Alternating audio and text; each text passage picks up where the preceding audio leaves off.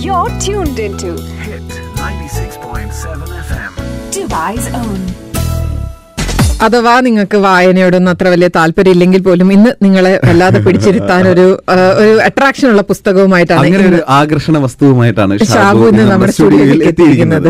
Shabu welcome ആ പുസ്തകത്തിന്റെ പേര് കേൾക്കുമ്പോൾ തന്നെ ആകർഷണം കൂടും. ചിലർക്ക് ഒരു അനുഭവമൊക്കെ പറയാനുണ്ടാവും. ചിലപ്പോ രണ്ട് മാക്സിമം മൂന്ന്. പോട്ടെ ചില ആൾക്കാർക്ക് പത്ത് വരെയൊക്കെ പോവാം. പതിനേഴ് പെണ്ണനുഭവങ്ങൾ പറയുകയാണ് കൈതമുള്ള് എന്ന പേരിൽ അറിയപ്പെടുന്ന ശശി ചിറയിൽ പുസ്തകത്തിന്റെ പേരും പതിനേഴ് പെണ്ണനുഭവങ്ങൾ എന്നാണ് ഇനി വീണ്ടും വീണ്ടും പുസ്തകത്തിന്റെ പേര് പറയാൻ ആവശ്യപ്പെടരുത് ഒരിക്കൽ കൂടെ പറഞ്ഞ് അവസാനിപ്പിക്കാം പതിനേഴ് പെണ്ണനുഭവങ്ങൾ Book review. Book review. On the Big Breakfast Club. എല്ലാവരും റേഡിയോയുടെ വോളിയം ഒന്ന് പതുക്കെ കൂട്ടി. ശ്രദ്ധയോടെ എന്ന് ഉള്ളത് അദ്ദേഹത്തിന്റെ തൂലികാനാമാണ് അല്ല അതൊരു ബ്ലോഗൊക്കെ തുടങ്ങിയ സമയത്ത് അദ്ദേഹം എഴുത്ത് ആരംഭിച്ചത് ഇത് വെച്ചുകൊണ്ടാണ്. അപ്പൊ അദ്ദേഹത്തിനോട് ഞാൻ ചോദിച്ചു എന്തുകൊണ്ട് അദ്ദേഹത്തിന്റെ പുസ്തകം ഇത്രയും വൈകി നമ്മൾ എടുക്കുന്നതെന്ന് വെച്ച് കഴിഞ്ഞാൽ അദ്ദേഹം ഇപ്പോ ഈ നാട്ടിൽ നിന്ന് തിരിച്ച് നമ്മുടെ നാട്ടിലേക്ക് പോവാണ്. ശശി ചിറയിൽ തൃശൂർ ജില്ലയിലെ ഇരിഞ്ഞാലക്കുടക്കടുത്ത് കല്ലംകുന്ന് എന്ന ഗ്രാമത്തിലാണ് അദ്ദേഹം ജനിച്ചത്. അദ്ദേഹം നാൽപ്പത്തിമൂന്ന് വർഷത്തോളമായി യു എയിലുണ്ട് അതും ഒരേ സ്ഥലത്ത് തന്നെ ഒരേ കമ്പനിയിൽ തന്നെ ഇത്രയും വർഷം ജോലി ചെയ്തു എന്നുള്ളൊരു ഖ്യാതി കൂടിയുണ്ട്. ആലോചിച്ച് ഇത്രയും വർഷം നാല് പതിറ്റാണ്ടിനപ്പുറത്തേക്ക് ഒരേ 43 സ്ഥലത്ത്. വർഷം. അതെ. അത്രയധികം വർഷങ്ങളായി ജോലി ചെയ്യുന്ന ഒരു ആൾ അപ്പൊ സ്വാഭാവികമായിട്ടും ഒരുപാട് ഒരുപാട് വ്യക്തികളുമായിട്ട് പരിചയപ്പെട്ടിട്ടുണ്ടാവാം. അദ്ദേഹത്തിന്റെ കമ്പനികളിൽ തന്നെയുള്ള ഒരുപാട് സ്ത്രീകളുമായിട്ട് അടുത്തിടപഴകിയിട്ടുണ്ടാകാം. അതെല്ലാം അദ്ദേഹം എഴുതി വെക്കുകയാണ്. ഒരു ഒരു ഭാവന അല്പം പോലും ഇല്ല എന്ന് അദ്ദേഹം പറയുന്നുണ്ട്. നമുക്ക് ആദ്യം അദ്ദേഹത്തിനോട് ചോദിക്കാം. ഇങ്ങനെ ഒരു പുസ്തകം എഴുതണമെങ്കിൽ ഞാൻ നേരത്തെ പറഞ്ഞ പോലെ ഒരു അനുഭവം പോലും എഴുതാൻ തുറന്ന് എഴുതാൻ ധൈര്യമില്ല ഇല്ലാത്തവരാണ്. അങ്ങനെയുള്ളപ്പോൾ കാരണം ഇതിന്റെ പല കഥകളും അങ്ങനെ നമുക്ക് അത്ഭുതം തോന്നും. ഇനി ഇദ്ദേഹം സങ്കല്പിച്ച് എഴുതുകയാണോ അത് ഇത് നടന്നത് തന്നെയാണോ കുടുംബമുണ്ടോ? അതെ. ഭാര്യയൊക്കെ എന്ത് പറയും? ഇത് എഴുതി വായിച്ചപ്പോ അങ്ങനെ ഒരു ചോദ്യം ചോദിച്ചപ്പോൾ അദ്ദേഹം പറഞ്ഞിട്ടുണ്ട് എന്തുകൊണ്ടാണ് ഈ പതിനേഴ് പെണ്ണനുഭവങ്ങൾ എഴുതിയിട്ടുള്ളതെന്ന്? പ്രസിദ്ധീകരിച്ചിട്ടുള്ള പതിനേഴ് പെണ്ണനുഭവങ്ങൾ ശരിക്കും നടന്ന സംഭവങ്ങൾ തന്നെയാണ്. ഞാൻ ദുബായിലെത്തിയ ശേഷം വർക്ക് ചെയ്ത വർക്കേഴ്സ് ആണ് അവരിൽ അധികം പേരും. അപ്പൊ എന്തോന്നറിയില്ല ഈ പെണ്ണുങ്ങളെല്ലാം പൊതുവെ പ്രശ്നങ്ങൾ വരുമ്പോൾ ഓടി വരാറുണ്ട് എന്റെ അടുത്തേക്ക്. പലരും പലരോടും പറയാൻ മടിക്കുന്ന കാര്യങ്ങളൊക്കെ വന്ന് എന്റെ അടുത്ത് വന്നിരുന്ന് പറയും. എന്താണ് അതിന് പ്രത്യേക കാരണമെന്ന് എനിക്കറിയില്ല. ഞാൻ അവരെ വേറൊരു കണ്ണുകൊണ്ട് നോക്കാത്തത് കൊണ്ടായിരിക്കാം ഒരു പക്ഷേ. ജോൾസന എന്ന് പറയുന്ന പെൺകുട്ടി എപ്പിലെപ്സിയൊക്കെ ഉള്ളൊരു കുട്ടി എന്നെ അവൾ എന്നോട് പറയുന്ന ഒരു വാചകം ഞാൻ എന്നെ കുറിച്ച് തന്നെ പുകഴ്ത്തി പറയുന്ന ഒരു കാര്യം ഞാൻ പറയാം. അത് എഴുതിയിരിക്കുന്നുണ്ട് എനിക്ക് നിന്നെ വളരെ ഇഷ്ടമാണ്. എന്താണെന്നറിയോ? ജാടയില്ലാത്ത പെരുമാറ്റം നർമ്മബോധം. പിന്നെ മുന്നിൽ വരുന്ന പെണ്ണിനെ നീ കണ്ണുകൾ കൊണ്ട് നഗ്നയാക്കുന്നില്ല. നിന്റെ നോട്ടം മനസ്സിൽ നിന്ന് വരുന്നതാണ്. അത് സ്നേഹത്തിന്റെതാണ്. സഹാനുഭൂതിയുടേതാണ്. അങ്ങനെയൊക്കെ ഉള്ളത് കൊണ്ടായിരിക്കാം ഒരു പക്ഷേ ഇവരെല്ലാം എന്റെ അടുത്ത് വരുന്നത്. അനുഭവങ്ങളെല്ലാം കൂടെ കൂടിയപ്പോൾ എനിക്ക് തോന്നി ഇവതൊന്ന് എഴുതണമെന്ന് കാരണം ബ്ലോഗ് തുടങ്ങിയപ്പോൾ എഴുതാൻ എന്തെങ്കിലും മാറ്റം വേണമല്ലോ. അങ്ങനെ എഴുതി തുടങ്ങിയതാണ്. ഒരെണ്ണം എഴുതി ആൾക്കാർക്ക് ഇഷ്ടപ്പെട്ടു രണ്ടാമത് എഴുതി അങ്ങനെ അങ്ങ് കൂടി കൂടി പോയതാണ്. പിന്നെ അല്പം ഭാവന അതിൽ ചേർത്തിട്ടുണ്ട്. കാരണം ഭാവനയില്ലാതെ നിറഞ്ഞ സംഭവങ്ങൾ അതേപടി എഴുതാൻ പറ്റില്ലല്ലോ. പിന്നെ പ്രൈവസിക്ക് വേണ്ടിയിട്ട് എല്ലാവരുടെയും പേരുകളും അവരുടെ എന്താണ് പറഞ്ഞ വളർന്നു വന്ന പശ്ചാത്തലം രാജ്യം അതെല്ലാം അല്പസ്വല്പം അങ്ങോട്ടും ഇങ്ങോട്ടും മാറ്റിയിട്ടുണ്ടെന്ന് മാത്രം. നമ്മുടെ മനസ്സിൽ എന്തെങ്കിലും കളങ്കോ ചതിയോ വെച്ചിട്ടാണ് ഞാൻ അവരോട് പെരുമാറിയിരുന്നതെങ്കിൽ എനിക്ക് അത് എഴുതാനായിട്ട് മടി കാണിക്കേണ്ട ആവശ്യം വരും. പിന്നെ വേറൊരു കാര്യമുള്ളതെന്ന് പറയുന്നത് സാധാരണ എല്ലാവരും എഴുതുമ്പോൾ എന്തെങ്കിലും കാര്യം പറയുമ്പോഴോ അത് പേടിക്കുക സ്വന്തം ഭാര്യ തന്നെ. ഇവിടെ കാര്യത്തിൽ ഞാൻ വളരെ ഭാഗ്യവാനാണ്. കാരണം ഈ സംഭവങ്ങളെല്ലാം എന്റെ ഭാര്യയ്ക്ക് കൂടി അറിയാവുന്ന കാര്യങ്ങളാണ്. ആൾക്കറിയാത്ത അവൾക്കറിയാത്ത അത് ഒരു കാര്യം പോലും ഇതിലില്ല. എഴുതി വന്നപ്പോ ചിലപ്പോ അവിടെ ഇവിടെയൊക്കെ വന്നപ്പോൾ ഇത് എന്താണ് ഇങ്ങനെ ഇങ്ങനെയല്ലല്ലോ എന്ന് പറയാറുണ്ടെന്ന് മാത്രം. അല്ല എന്നോട് ആദ്യം പറഞ്ഞപ്പോ ഇങ്ങനെ ആയിരുന്നില്ലല്ലോ എന്ന് പറഞ്ഞ് ചിലപ്പോ മാറ്റി പക്ഷെ എന്നാലും ഈ പറഞ്ഞതുപോലെ തന്നെയാണ്. കാരണം നമ്മൾ ഈ പതിനേഴ് പെണ്ണനുഭവങ്ങൾ അദ്ദേഹം പറഞ്ഞതുപോലെ തന്നെ ഒരുപാട് പേരുടെ ഒരുപാട് പേര്. പ്രത്യേകിച്ചും വളരെ ചെറുതിലെ ബോംബെയിലൊക്കെ പോയി അവിടെ നിന്ന് കഷ്ടപ്പെട്ട് പിന്നീട് ദുബായിൽ ജോലി അന്വേഷിച്ച് വരുന്നു. ആ ജോലി അന്വേഷിച്ച് വരുമ്പോൾ അദ്ദേഹത്തിന്റെ കൂടെ താമസിച്ചിരുന്ന ഒരാളാണ് പറഞ്ഞത് ഇന്ന കമ്പനിയിൽ ജോലിയുണ്ട്.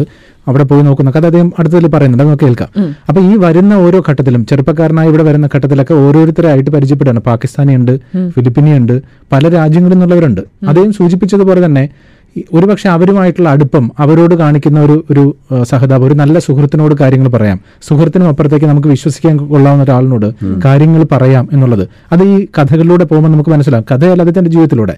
അതുകൊണ്ടാണ് ഷിഹാബുദ്ദീൻ പൊയ്ത്തിൻകടവ് ഇതിന്റെ ആമുഖത്തിൽ എഴുതിയതുപോലെ പുസ്തകത്തിന് പതിനേഴ് പെണ്ണനുഭവങ്ങൾ എന്ന വിശേഷം നൽകുമ്പോൾ മലയാളിയുടെ കപട ലൈംഗിക സദാചാരം എന്ന ബലൂണിന് മേൽ സൂചിയുമായി വന്നെടുക്കുന്ന ഒരാളെയാണ് ഓർമ്മ വരിക. പെണ്ണെന്നത് ഒരു ലൈംഗിക അവയവത്തിന്റെ പേരാണ് മലയാളിക്ക്.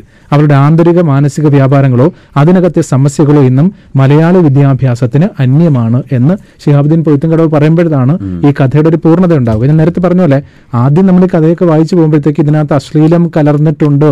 ഇദ്ദേഹവും ആ ആ സ്ത്രീയും തമ്മിലുള്ള ബന്ധത്തെക്കുറിച്ചാണ് ബന്ധത്തെക്കുറിച്ചാണോ എഴുതുന്നത്. പക്ഷെ അതിനപ്പുറത്തേക്ക് പിന്നീടാണ് കാര്യങ്ങളുടെ യഥാർത്ഥ വശം നമ്മൾ മനസ്സിലാക്കുക. കാരണം നേരത്തെ പറഞ്ഞ പോലെ ആ പെണ്ണിന് ഇദ്ദേഹത്തിനെ വിശ്വസിച്ച് പല കാര്യങ്ങളും പറയാൻ സാധിക്കുന്നുണ്ട്.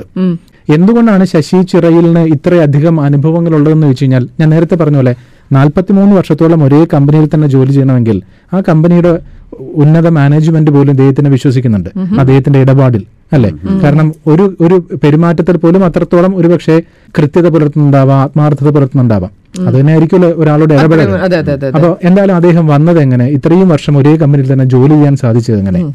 ഞാൻ സെവന്റി ഫോർ സെവന്റി ഫോറിൽ വന്നതിന് ശേഷം ആദ്യം ഒരു മാസം അവിടെ ഇവിടെയൊക്കെ ഒന്ന് കറങ്ങി നടന്നു. പ്രത്യേകിച്ച് നല്ല ജോലിയൊന്നും കിട്ടിയില്ല. ഈ ഡ്രൈവർമാരെ കൂടെ പോകുക കോൾഡ് സ്റ്റോറിൽ നിന്ന് സാധനങ്ങൾ പാക്ക് ചെയ്യുക പോർട്ടിൽ പോകുക ഡെലിവറി എടുക്കുക. അങ്ങനെയുള്ള പല കാര്യങ്ങളൊക്കെ ചെയ്തുകൊണ്ടിരിക്കുമ്പോഴാണ് ഞങ്ങളുടെ കൂടെ തന്നെ ജോലി ചെയ്യുന്ന ബാലയേട്ടൻ പറഞ്ഞത് ഞങ്ങളുടെ ഓഫീസിൽ ഒരു ഒഴിവുണ്ടെന്ന് കേട്ടു ഒന്ന് പോയി നോക്കൂ എന്ന് പറഞ്ഞു.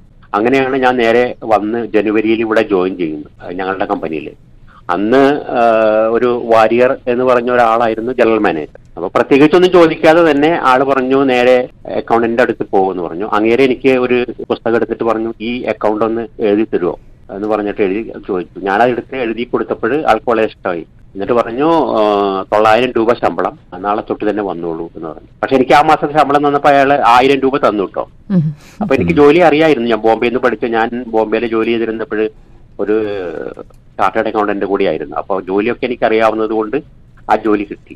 ഒരു ആറു മാസത്തിനകത്ത് തന്നെ അതിലെ ക്യാഷും ബാക്കിയുള്ള കാര്യങ്ങളും എന്നെ ഏൽപ്പിച്ചു തന്നു. പിന്നെ നാലഞ്ച് സ്റ്റോപ്പുകളുടെ സൂപ്പർവിഷൻ. അങ്ങനെ പടിപടിയായിട്ട് ഉയർന്നതാണ്. ഒരു ക്ലർക്ക് എന്നുള്ള ഇതിൽ നിന്ന് ഉയർന്ന്. ഇപ്പൊ ആരോ പറഞ്ഞ പോലെ കിട്ടം അപ്സ്റ്റേഴ്സ് എന്നുള്ള പോളിസി പ്രകാരമായിരിക്കും. അപ്പൊ മുകളിലേക്ക് എന്നെ അടിച്ച് ഇടാൻ സ്ഥലമൊന്നും ഇല്ല അതുകൊണ്ട് അങ്ങനെ ടക്കായിട്ട് നിൽക്കുകയാണ്. അതായത് അക്കൗണ്ടന്റിൽ നിന്ന് അവസാനം കമ്പനിയുടെ മാനേജർ പദവിയിലേക്ക് വരെ ഇന്ത്യൻ ചീഫ് ഇന്റേണൽ ഓഫീസർ കഴിഞ്ഞിട്ട് ചീഫ് ഇന്റേണൽ ഓഡിറ്റർ അത് കഴിഞ്ഞിട്ട് കമ്പനിയുടെ ഏറ്റവും ടോപ്പ് പൊസിഷനിൽ വരെ എത്തിയിട്ടാണ് അദ്ദേഹം നാട്ടിലേക്ക് മടങ്ങുന്നത്. ഞാൻ ഇതിനകത്തുള്ള ഒരു കഥ കൂടി പറഞ്ഞ് നമുക്ക് അവസാനിപ്പിക്കാം. കാരണം ഓരോ കഥയും വായിക്കാൻ പ്രേരിപ്പിക്കുന്നതാണ്. ആ കഥയെഴുത്തിന്റെ രീതി വെള്ളിയാഴ്ച. അത് ശിങ്കള നാട്ടിലെ സുഗന്ധ ജ്വാല എന്ന തലക്കെട്ടിലാണ്. സമൃദ്ധമായ ഉച്ചയൂണ് കഴിഞ്ഞ് മയക്കത്തിലായിരുന്നു ഞാൻ. ഫോൺ. സുഖതമായ കിനാക്കളുടെ വെള്ളിമേഘങ്ങൾക്കിടയിലൂടെ പൊങ്ങിപ്പറന്നുകൊണ്ടിരുന്ന എന്റെ പ്രജ്ഞയുടെ രസച്ചരടറുത്ത് മുന്നിലത കാന്ത കലികാരൂപത്തിൽ. ഉറക്കച്ചടവിന്റെ ഊഷരതയോടെ ഞാൻ മുരണ്ടു. ആരാ? Hi guess who. അങ്ങേ തലയ്ക്കിൽ ആഹ്ലാദത്തിന്റെ വെള്ളപ്പോളകൾ പതഞ്ഞുയരുന്ന മർമ്മരം. സു നീയോ? ഞാൻ എണീറ്റിരുന്നു. ആദ്യം കൺഗ്രാചുലേഷൻസ് പറയ്. കൺഗ്രാറ്റ്സ് എന്താ കാര്യം? എനിക്ക് ജോലി കിട്ടി. ജോലി ഉണ്ടായിരുന്നല്ലോ. പുതിയ ജോലി കനേഡിയൻ എംബസിയിൽ സെക്രട്ടറിയായി.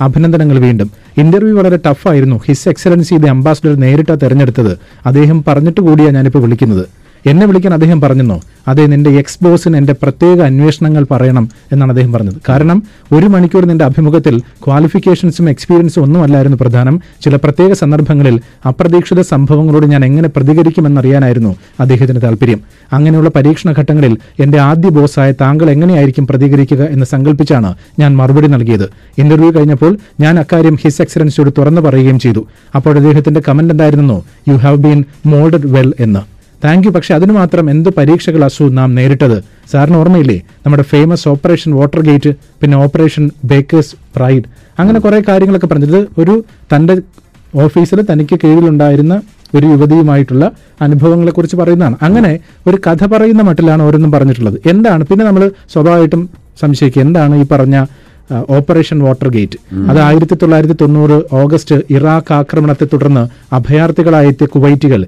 യു എ തെരുവീഥികൾ അക്ഷരാർത്ഥത്തിൽ കൈയടക്കി. എന്ന് പറഞ്ഞുകൊണ്ട് അന്നത്തെ ഒരു കഥ പറയുന്നുണ്ട്. അന്ന് എങ്ങനെയാണ് ഇദ്ദേഹത്തിന്റെ കമ്പനിയിൽ ദുബായിൽ ഒരു മിനറൽ വാട്ടർ കമ്പനി അകാരണമായി ഞങ്ങൾക്കുള്ള സപ്ലൈ പെട്ടെന്ന് ഗണ്യമായി കുറച്ചു. അപ്പൊ എങ്ങനെ ഇടപെട്ടു? ഞാൻ നേരത്തെ പറഞ്ഞല്ലേ ഒരേ കമ്പനിയിൽ ഇത്ര വർഷത്തോളം ജോലി ചെയ്യണമെങ്കിൽ അദ്ദേഹത്തിന്റെ മെടുക്ക് കാണണം. അത് കമ്പനിക്ക് ബോധ്യപ്പെടണം മാനേജ്മെന്റിന് ബോധ്യപ്പെടണം. അപ്പൊ അങ്ങനെയുള്ള സന്ദർഭങ്ങളിൽ എങ്ങനെയായിരുന്നു ഇടപെട്ടത് എന്നൊക്കെ പറഞ്ഞുകൊണ്ടുള്ള കഥാമട്ടിൽ എഴുതിയിട്ടുള്ള അനുഭവങ്ങളാണ്. പക്ഷേ നേരത്തെ സൂചിപ്പിച്ചതുപോലെ പതിനേഴ് പെണ്ണനുഭവങ്ങൾ ശിഹാബുദ്ദീൻ പൊയ്ത്തും കടവ് പറഞ്ഞതുപോലെ സ്ത്രീയുമായിട്ടുള്ള നമ്മുടെ ഈ ബന്ധത്തെ പലപ്പോഴും നമ്മൾ വേറൊരു ഒരു ലൈംഗിക ഇവയോടുകൂടി നോക്കിക്കാണുന്ന സന്ദർഭത്തിൽ അവരെ മനസ്സിലാക്കുകയും അവരോട് ഇടപെടു ഇടപെടകാൻ കഴിയുന്ന വിധത്തിൽ അദ്ദേഹത്തിന്റെ മനസ്സ് പരുവപ്പെടുകയും ചെയ്തു. അത് രണ്ട് കാര്യങ്ങളിലാണ്. ഒന്ന് അങ്ങനെ തുറന്ന് പറയാനുള്ള അത്തരം സന്ദർഭങ്ങളെ തുറന്ന് എഴുതാനുള്ള തന്റെ ഇടം. രണ്ട് പടിപടിയായി ഉയർന്നു വരാനുള്ള കഴിവ് മനുഷ്യൻ അന്നുമുണ്ട് ഇന്നുമുണ്ട്. ആത്മാർത്ഥമായും സത്യസന്ധമായും ജോലി ചെയ്താൽ അതിന് സാധിക്കുമെന്ന് തെളിയിച്ചുകൊണ്ടാണ് കൈതമുള്ള പടിയിറങ്ങിപ്പോകുന്നത്. അപ്പൊ ഇത്രയും വർഷം ഈ രാജ്യത്ത് നിന്ന് ഇത്രത്തോളം ആളുകളുമായി എക്സ്പീരിയൻസ്ഡ് ആയിട്ട് അദ്ദേഹം തിരിച്ചു പോവാണ്. അപ്പൊ കൈതമുള്ളിന്റെ പതിനേഴ് പെണ്ണനുഭവങ്ങൾ വെറും പെണ്ണനുഭവങ്ങൾ മാത്രമല്ല സത്യസന്ധമായി ജീവിച്ച ആത്മാർത്ഥമായി ജീവിച്ച ഒരു മനുഷ്യന്റെ നേരിനൊപ്പം നിന്ന ഒരു മനുഷ്യന്റെ ജീവിതത്തിന്റെ ഉയർച്ച കൂടി പറയുന്നതാണ്.